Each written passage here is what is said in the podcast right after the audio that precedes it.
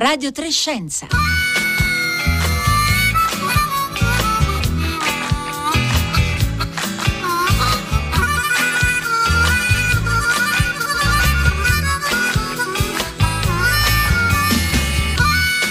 Buongiorno a tutti da Roberta Fulci, bentornati a Radio Trescenza, una puntata oggi, quella di Radio Trescenza, che per noi è un po' speciale e tra poco capirete perché.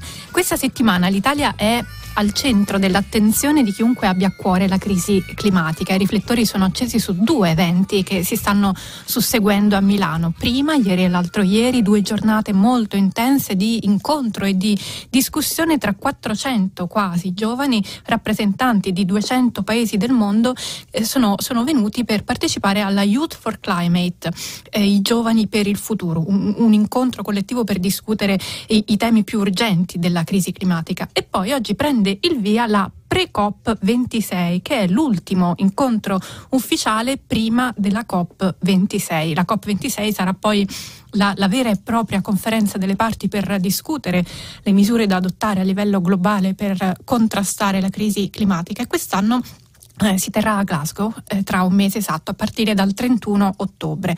Ora siamo però ancora alla fase preparatoria che avviene in Italia perché l'Italia quest'anno condivide con il Regno Unito la presidenza della COP26 e proprio oggi la Youth for Climate, cioè quella prima fase eh, in cui i protagonisti erano i ragazzi al di sotto dei 30 anni e la pre-COP26, cioè la, l'incontro eh, di 40 ministri dell'ambiente provenienti da varie parti del mondo, si danno il cambio giovani attivisti e ministri si stanno proprio ora confrontando eh, sulle istanze che sono venute fuori da questi primi giorni di discussione dei ragazzi. Allora di queste occasioni tanti programmi di Radio 3 hanno già parlato in questi giorni, ieri La Città e Radio 3 Mondo, Fahrenheit lunedì, abbiamo sentito anche le voci dei due eh, ragazzi, eh, i, i delegati italiani alla Youth for Climate e oggi aggiungeremo anche lo sguardo di Radio Trescenza. Come sempre vogliamo sentire anche la vostra voce al 335 5634 296, per esempio diteci se voi foste lì alla Precop 26, per che cosa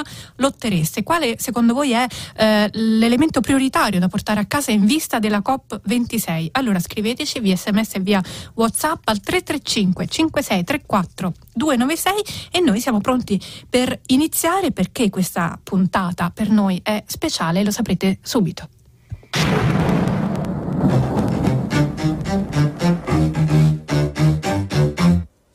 Appena usato un concetto complicato, sistema climatico. Magari vi state chiedendo, ma che cos'è esattamente? Il sistema climatico è un sistema complesso. E che cos'è un sistema complesso? Eh, io stesso non lo sapevo, lo ammetto, e mi sono chiesto se invece i miei amici lo sapessero.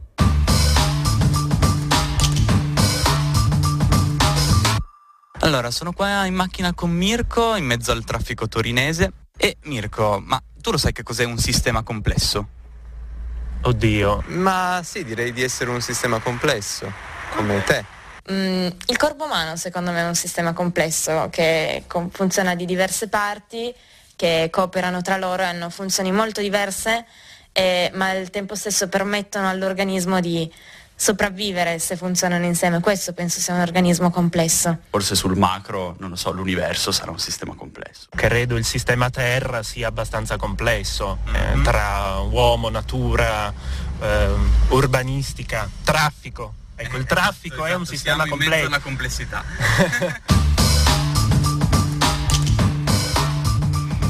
Quello che avete sentito, tutte queste voci, questo suono così ricco e diversificato, è un estratto da un podcast che si intitola Da clima a fondo. L'ha realizzato Frida, il forum della ricerca dell'Università di Torino, in collaborazione con il progetto The Climate Route. Ora, il CMCC, che è il Centro Euro-Mediterraneo per i cambiamenti climatici, patrocina un premio di comunicazione del cambiamento climatico, il Climate Change Communication Award, e quest'anno ha istituito due menzioni speciali. Una in ricordo di Rossella Panarese, che è stata assegnata proprio a Da Clima a Fondo, il podcast di cui abbiamo appena ascoltato un estratto. Abbiamo con noi in rappresentanza degli autori di Da Clima a Fondo, che sono tanti, abbiamo Giulia Alice Fornaro. Buongiorno.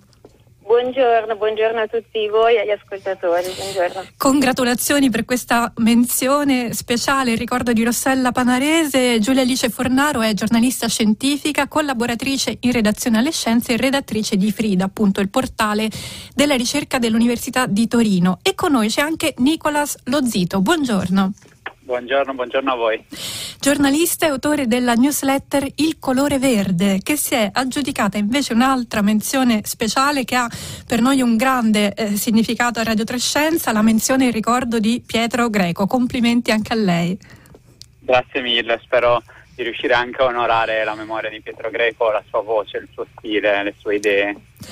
Rossella Panarese ha creato Radio Trescenza anche su ispirazione proprio di Pietro Greco, quindi queste menzioni per noi hanno davvero eh, un grande valore. Prima di lanciarci nella cronaca di quello che sta accadendo a Milano con voi due giornalisti scientifici impegnati in particolare nel racconto della, della lotta alla crisi climatica, raccontateci un po' di questi due lavori. Allora, Nicolas Lozito, eh, non possiamo far ascoltare un, un, brano della newsletter come abbiamo fatto con il podcast, però linkeremo naturalmente eh, sulla pagina pagina della puntata di Radio Trescenza eh, di oggi il ehm, la sua newsletter Il colore verde, diamo un'idea ai nostri ascoltatori del lavoro che lei fa con la sua eh, newsletter. Esce tutti, tutti, i sabati in genere e che, che, cosa racconta? Esatto, arriva il sabato, il sabato mattina l'idea è che si legga in pochi minuti, in circa 5 minuti e poi che entri dentro la testa e ci si pensi su quei temi. Parlo di crisi climatica, di sostenibilità, di notizie positive e di notizie ovviamente negative si chiama il colore verde perché per l'occhio umano il verde è il colore per cui riconosciamo più sfumature. Ecco, allo stesso modo la mia idea è restituire le sfumature, le sfaccettature del, della cultura del, del, dell'ecologia, dell'ambientalismo, eh, rappresentando tutti questi, questi, colori che sono le scienze, la divulgazione, eh, la sociologia, la politica, la diplomazia, come in questi giorni stiamo vedendo quello che sta succedendo a Milano. Ecco, questa è l'idea. Ogni settimana lo faccio da circa marzo 2020 e sono arrivato a una settantina di puntate. Quello che ci è piaciuto di questa newsletter, oltre ad essere molto ben, ben scritta, è anche che è pulita, è, è, chiara, è informativa e non bla bla bla come, come, direbbe Greta rispetto a tante chiacchiere che si fanno sul, sul, clima. Giulia Alice Fornaro, veniamo invece al podcast. Questo lavoro molto corale da clima a fondo, eh, l'avete sentito, ha un suono appunto molto ricco. La voce narrante è quella di uno studente di filosofia e poi ci sono tante voci di esperti e non solo. Com'è stato lavorare in gruppo? In così tanti, con così tanti contributi diversi? Beh, avete proprio estratto una, un, un, estratto appunto del podcast che parla di complessità e quindi eh, direi che la complessità è anche qualcosa che eh, abbiamo vissuto nel eh, mettere insieme tutte queste voci. Sicuramente si è trattato di fare molte riunioni tra di noi, tra l'altro a distanza, in epoca ancora pandemica di fatto, non, non siamo mai riusciti a vederci tutti insieme, speriamo di farlo eh, presto, ehm, ma sicuramente è stata da una parte una sfida eh, anche nel riuscire poi a trovare una sintesi perché eh, sono cinque puntate, cinque puntate eh, venute ehm, eh, abbastanza consistenti e, e, lunghe che abbiamo dovuto ancora suddividere in, in parti prima e parti seconda proprio per cercare di renderla ehm, flessibile e agile anche all'ascolto. Quindi è stato proprio una, um, un concerto, ma è stato indispensabile proprio la voce il punto di vista di tante persone proprio per trovare questo equilibrio e fortunatamente siamo riusciti ne- nella complessità appunto del lavoro a trovare una sintesi eh, che insomma speriamo possa essere gradevole all'ascolto e eh, ovviamente l'ambizione è quella di raccontare da cima a fondo e, e, quindi un po' tutto quello che c'è da sapere sul clima è un'ambizione perché appunto è un tema estremamente complesso eh, e noi però ci abbiamo provato perché con, un po' col motto che, che il, il bene assoluto è comunque nemico del meglio, ehm, eh, ci, ci, si prova, ci siamo buttati, ci siamo sporcati le mani. E, e gli ascoltatori che vorranno, che vorranno, ascoltare eh, da Clima a Fondo lo trovano, anche, anche il podcast sarà linkato alla puntata eh, di oggi. Stanno arrivando tantissimi messaggi dei nostri ascoltatori che ci dicono mh, mm, qual è il punto su cui lotterebbero più convintamente se partecipassero alla Precop 26. Lotterei per l'immediata cessazione delle emissioni di metano dagli impianti di estrazione e lavorazione e per, gli, ehm, per eh, la cessazione degli allevamenti intensivi, ci dice Patrizia da Bologna, piantare alberi ovunque prima che il cambiamento climatico non ne permetta più l'attecchimento. Ancora, abolirei subito gli allevamenti intensivi. Sono tanti gli ascoltatori che, che partono da qui, dallo smettere di consumare carne e di allevare gli animali in modo intensivo e poi non incentivare la nascita degli umani. Siamo già 8 miliardi, questo è Agostino. Eh, e ancora, insisterei sul fatto che le crisi in realtà sono due, quella climatica e quella della biodiversità e degli habitat e che l'unico modo per contrastarle entrambe è ripristinare gli habitat naturali. Marco da Trento. Allora continuate a scriverci mentre noi ci spostiamo a Milano. Allora, Giulia Alice Fornaro, i lavori di Youth for Future si sono chiusi ieri sera. Possiamo fare un, un primo bilancio di come sono andate queste, queste, due giornate di lavoro così intenso da parte di, lo ricordiamo, 400 quasi eh, giovani sotto i 50 anni che venivano da 200 diversi paesi? Sì, eh, beh, sicuramente eh, ci vorrà ancora un po' di tempo per digerire tutto quello che, che, che sta succedendo, che è successo, anche per, per, per ritrovare un po' le fila. Eh, però allora, sicuramente è, è emersa la grande voglia di fare eh, dei giovani eh, che non solo eh, insomma, mh, parlano e protestano, ma anche si mettono in gioco e lavorano veramente a testa bassa.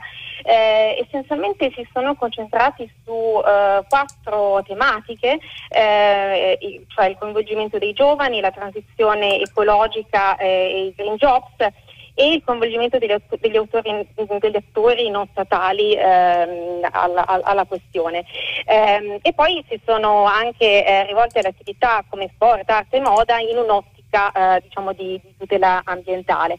Ehm, e diciamo che i, i messaggi chiave che hanno, che hanno tirato fuori eh, sono eh, forti. Un primo messaggio fondamentale che, insomma, a cui insomma, se dovessi anch'io eh, rispondere come i vostri ascoltatori alla, alla questione su qual è la, la, la, questione principale è proprio quella di chiedere di anticipare eh, al 2050, eh, dal 2030 gli obiettivi che in realtà attualmente sembrano per il 2050, cioè raggiungere ehm, le emissioni zero, la, la neutralità eh, delle emissioni.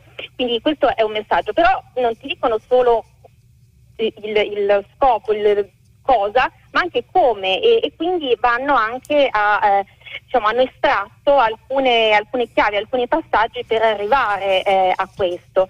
Ehm, quindi ci sono quindi... anche delle, delle, proposte concrete di, di, di modi per uh, risolvere i, i problemi più urgenti? Assolutamente sì, eh, sono, sono, andati nel concreto come si erano in qualche modo prefissati di fare. Eh, sicuramente chiedono d'ora in poi soprattutto un maggiore coinvolgimento dei giovani, ma non solo dei giovani, ma anche di, di diverse fasce di età, anche attraverso l'educazione. Loro, la loro voce si alza molto sul discorso dell'educazione che eh, deve essere fatta sia eh, scolastica, ma anche deve coinvolgere i media, anche i media e i giornalisti eh, i comunicatori devono essere formati in questo senso. Eh, chiedono poi una, in vista di una ripresa post pandemica anche una transizione ecologica eh, reale che neghi tutto quello che si sia lontano da tutto quello che è greenwashing, quindi di nuovo ipocrisia, apparenza eccetera, ehm, e eh, soprattutto con un'attenzione a fare questa transizione investendo in, in, in, fonti rinnovabili ma anche in posti di lavoro dignitosi. Ecco, quindi questa attenzione che forse finora c'è stata poco eh, sul, sulle popolazioni indigene o sulle minoranze o, o sulle ehm, eh, appunto i gruppi di persone che magari più di altri possono eh, agire sul territorio perché il territorio lo vivono ehm, e, e, quindi imparare, eh, hanno contato per esempio il, l'indice sulle natural based solution che ci insegnano a volte le popolazioni locali perché eh, vivono quegli ambienti da, da secoli e quindi ehm, il, l'uomo occidentale bianco che arriva e magari impone una soluzione super tecnologica ecco, non può essere quella eh, la, la, soluzione essenzialmente. Sul punto del sport e arte, per esempio, invece eh, voglio, chiedono che tutte queste attività rifiutino tutti quegli investimenti che derivino da combustibili fossili, quindi di nuovo delle azioni concrete. I ragazzi hanno lavorato divisi in gruppi, gruppi dedicati appunto al, al coinvolgimento dei giovani, a soluzioni sostenibili, a una società più consapevole e al, al coinvolgimento eh, di eh, persone non necessariamente eh, eh governative o addette ai lavori. E, e, e hanno tirato fuori tutte queste eh, pro- proposte che Giulia Alice Fornaro ci iniziava a delineare che proprio adesso stanno venendo presentate alla Pre-COP 26 da parte dei portavoce di, eh, di questi 400 ragazzi di questi eh, quattro gruppi. Allora Nicolas Lozito ci aiuti a capire, a, a inquadrare un pochino gli scopi della Pre-COP 26, perché ogni conferenza delle parti è preceduta circa un mese prima da un incontro preparatorio proprio come questo. Ma come funziona? Cioè, qual è lo scopo di questo incontro che dovrebbe, anzi, è l'ultima occasione ufficiale prima della vera e propria COP 26? Certo, faccio, parto da un parallelo un po' spurio, ma, ma, ma per capire la questione. Eh, la COP26 di Glasgow, che si terrà fra un mese, è la riunione di condominio del mondo. Eh, la pre-COP è la riunione, prima della riunione, che si fa magari eh, tra, tra, tra, quelli più interessati a, al condominio, appunto quelli che hanno lavorato di più nell'ultimo anno alle idee per il condominio e si vedono 5 minuti fuori dal, da, dall'ufficio no, dell'amministratore di condominio e si parlano. Ecco, ecco questo rende questo... benissimo, però c'è subito una domanda importante da fare. Come, certo. come si ehm, decide chi sono i condomini più attivi? Perché sono una quarantina i ministri che partecipano certo. alla pre-COP. In base a cosa sono selezio- selezionati? Beh, partiamo da, da, da, dalla questione principale. Eh, l- nei condomini ci sono le quote di proprietà, nel, nelle COP ci sono le quote di responsabilità. Ecco, eh, i, i, i, ministri che si vedranno adesso sono i ministri dei paesi che più inquinano in questo momento, che emettono più, che, che emettono più gas serra in questo momento. Eh, il solo G20, per esempio, quindi i paesi più sviluppati nel mondo, eh, emette circa tra il 75 e l'80% delle emissioni globali. Quindi ecco, già eh, riuscire a coinvolgere solo loro è già un grande passo. Quindi queste riunioni servono anche per trovare delle linee guida comuni poi, per poi arrivare all'evento principale e non renderlo un solo evento di, di, di facciata, di diplomazia eh, come dire, mediatica e basta. Quindi dei tavoli di lavoro che si aprono, che sono già stati aperti nel corso degli anni eh, per arrivare preparati, per arrivare con, con i compiti fatti a, a casa. Ecco. Ci si porta un po', un po', avanti per magari anche guadagnare tempo ed efficacia, quindi durante la COP26. Quest'anno la COP26 arriva a distanza di pochi mesi, era agosto mi pare, dalla pubblicazione dell'ultimo report dell'IPCC, il, eh, il gruppo intergovernativo del, dell'ONU che si occupa dei cambiamenti climatici che ha restituito questa volta una fotografia molto netta sulla situazione della crisi climatica globale. Nicolas Lozito. Assolutamente, eh, questo documento che è un documento per intenderci eh, redatto eh, basandosi su 14.000 articoli scientifici, una cosa così, 300 scienziati hanno collaborato e per la prima volta nero su bianco c'è scritto codice rosso eh, siamo in una situazione dove inne- inequivocabilmente è responsabilità dell'uomo il cambiamento climatico, è colpa nostra, diciamo, è responsabilità nostra, ce ne dobbiamo assumere la responsabilità. La temperatura è salita già rispetto a, a, a, all'era preindustriale, questo è il riferimento di un grado e uno circa centigrado, e rischia, andando avanti così, di arrivare ben oltre eh, tutti i limiti che ci eravamo posti eh, nel 2015 con l'accordo di Parigi dove avevamo deciso, il mondo aveva deciso, deciso che il, la temperatura poteva alzarsi di al massimo 2 gradi e cercando anche possibilmente di rimanere sopra, eh, sotto i 2 gradi e sopra l'1,5. Ecco, eh, in questo momento se invece le cose andassero come, come vanno adesso, quindi business as usual si dice, no? quindi come se tutto funzionasse eh, nei prossimi anni come sta funzionando adesso, la temperatura potrebbe salire addirittura di quasi 3 gradi, 2,7 gradi dice il, il, il, il rapporto. Quindi ecco, questi eventi sono importanti perché ci devono rifar sistemare la barra, rifar sistemare lo standard, la linea rossa.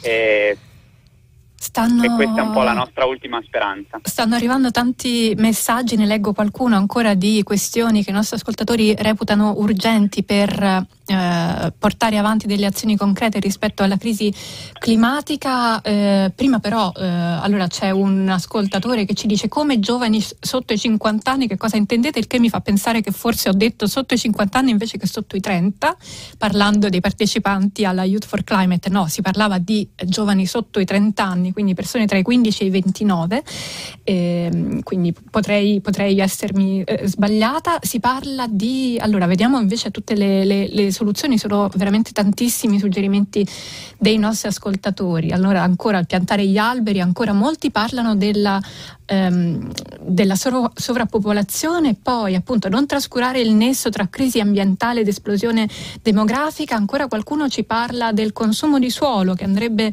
eh, andrebbe abbassato, bloccherei subito la deforestazione, farei partire un, un, progetto di forestazione mondiale perché le piante assorbono eh, CO2 e aumentano l'umidità, ci scrive eh, Marco, e poi credo che senza l'intervento risolutivo delle grandi potenze le conferenze produrranno esiti nulli. Le parole di Greta costituiscono la verità, quella incontrovertibile. Ci scrive Pino da eh, eh, eh, sì, Pino, eh, scusate, non ho più davanti il messaggio, insomma, va bene comunque. Ehm, Nicolas Lozito, allora, quali sono i nodi fondamentali che saranno discussi alla COP26 quest'anno e quindi di conseguenza anche alla pre-COP26 in questa sorta di riunione di condominio eh, preventiva? Allora, eh, parto un po' anche dai messaggi no, che sono arrivati. Eh, tutte le cose che sono state dette verranno discusse alla COP, nel senso che da una parte il mondo deve ridurre le proprie emissioni, quindi mitigare il proprio impatto sull'ambiente. Dall'altra però eh, il cambiamento climatico esiste, lo, l'abbiamo visto quest'estate con le inondazioni in Germania, l'abbiamo visto con gli incendi in Italia, in Grecia, in California, eh, lo vediamo con lo scioglimento dei ghiacci, lo, vedi- lo, vediamo con gli incendi di nuovo in Siberia. Ecco, quindi dobbiamo adattarci, dobbiamo adattarci sia noi paesi eh, diciamo, eh, sviluppati, ricchi, e sia dobbiamo aiutare i paesi eh, in via di sviluppo che subiscono di solito di più di noi in questo momento gli effetti della crisi climatica. E questo, quindi adatta- adattamento e mitigazione, sono le due eh, eh, corpi centrali dei dibattiti che si faranno alla COP. Come ridurre le emissioni, di quanto ridurle e cosa fare per adattarsi eh, adesso al cambiamento climatico. Per farlo ci vuole quindi anche una grande discussione su, su diciamo, la finanza, gli aiuti internazionali, eh, i, finanzi- i finanziamenti interni degli stati e i finanziamenti esterni a Parigi ci eravamo promessi che gli stati ricchi avrebbero aiutato i paesi in via di sviluppo a, a sistemare i problemi che avevano e ad adattarsi appunto. E poi appunto una, un, ci sarà anche molta discussione sulla cooperazione, la cooperazione sia tra stati, per esempio tra l'Europa e gli Stati Uniti, tra l'Europa e il Regno Unito, adesso che non è più nell'Unione Europea, e tra invece partner del sud del mondo con il nord del mondo. Quindi questi alcuni dei punti, eh, dei punti fondamentali. Giulia Alice Fornaro, martedì Greca, Greta Thunberg, l'abbiamo sentita, denunciava il bla bla bla dei leader politici, paroloni, nessuna decisione concreta. Però c'è anche una, eh, così, un'atmosfera di, di, critica da parte degli attivisti, sia Greta che tutti insomma, in generale, il movimento di Fridays for Future, dei contesti stessi in cui sono invitati. No? Di questo Greta non, non, fa, non fa mistero, spesso proprio quando fa i suoi eh, discorsi davanti ai leader politici li, li, attacca insomma direttamente anche nei contesti in cui lei stessa è invitata eh, a parlare e c'è anche chi denuncia un po' l'intera iniziativa perfino di Youth for Climate come un po' un'operazione di, di facciata schiacciata. Come, come, dialogano le due generazioni eh, che si stanno dando il cambio questa mattina? Quindi gli under 30 che hanno, parlato, eh, che hanno lavorato a Youth for Climate e i 40 ministri mh, eh, che invece partecipano da oggi alla Pre-COP26. Ma sicuramente non viene celato una sorta di scontro no, generazionale, un po' fisiologico che c'è in tutte le società, c'è stato già in passato nelle varie eh, rivoluzioni sociali questa, questo scontro in qualche modo anche necessario. Ehm, non, non, viene da una parte censurato, ma anche gli stessi ospiti, quindi Greta in primis, eh, non, non, non, si fanno problemi nel, eh, pur essendo tra i pochi eh, invitati, insomma in qualche maniera, a eh, rinforzare rinfacciare questo atteggiamento in, in continuazione. Eh, dopodiché fuori, nelle, al di fuori di queste sale insomma, chiuse, eh, eccetera, ci sono i Friday for Future, ci sono anche gli Extinction Rebellion, che è appunto un movimento ehm, eh, fine e anche precedente Friday for Future, eh, che ehm, denunciano proprio questo ed è giusto eh, che lo facciano e quello che pretendono eh, sarebbe appunto una, un confronto più continuativo, più ehm, frequente. Dall'altra parte eh, il mondo degli tra virgolette adu- adulti, anche se in realtà io sono convinta che questi giovani per come la pensano e anche per l'età che hanno sono già adulti, perché insomma anche i nostri nonni a vent'anni erano ampiamente adulti, oggi si tende no, a soprattutto nel nostro paese a, a, a, non considerarci adulti fino appunto ai 50 anni come, come diceva l'ascoltatore. Eh, però il mondo degli adulti a volte effettivamente sembra, sembra sordo e questo un po' si, si rivela e faccio, lo faccio da giornalista e come autocritica anche eh, un po' al mondo giornalistico ehm, a, a, non, a, non, porre abbastanza attenzione, a continuare magari a non andare nel nucleo di quello che dicono questi ragazzi, ma a fermarsi su commenti eh, un po' più eh, del, della superficie, magari andando a sottolineare le differenze tra Vanessa Nakate e eh, Greta, Greta Thunberg e come una possa adombrare l'altra. Vanessa Nakate è la, l'attivista ugandese che ha esatto. partecipato con, con, Greta Thunberg all'apertura dei lavori della Youth for Climate e ha anche portato una testimonianza molto forte su territori in cui la crisi climatica già insomma, si vede con, con, un impatto molto, molto, molto pesante. Eh, continuano ad arrivare le proposte dei nostri ascoltatori che sembra che stiano facendo a loro volta la loro riunione di condominio sulla, su, su come arginare la crisi climatica, molte cose prima, prima ridurre drasticamente l'uso dei veicoli prima, privati, usare treni e tram, veicoli a pedalata con riguardo ad anziani e disabili, poi vendere solo alimenti non confezionati, proibire l'uso dei bovini eh, per i bovini di mangimi animali, eh, questa è un, Piera, un'ascoltatrice che scrive veramente tanti, è preparatissima, ha scritto tantissime proposte, non leggo tutto il messaggio per lasciare spazio anche ad altri messaggi, ma li trovate pubblicati tutti sul sito di Radio 3 3. Sanzioni ai paesi che non rispettano il protocollo di Kyoto, ridurre le importazioni di beni non necessari. Ancora, bisogna dirottare tutti i soldi per gli armamenti e la difesa verso la forestazione e energie alternative, ci scrive eh, Giovanni. Nicola Slozito, allora mh, mm, vorrei tornare a lei per chiederle un commento su quello che abbiamo anche appena sentito da, da Giulia Alice Fornaro. Secondo lei il fatto che la Precop si tenga a Milano in questo contesto, quindi subito dopo Youth for Climate e nel mezzo anche di una serie di appuntamenti destinati alla cittadinanza eh, che eh, vogliono sensibilizzare al problema della crisi climatica. Ci sono tantissime iniziative questa settimana a, a Milano per parlare di cambiamento climatico. Questo clima, questa, mh, mm, questo coinvolgimento della città, secondo lei può cambiare qualcosa nel modo in cui eh, si, si imposta e si vive la Precop? COP26?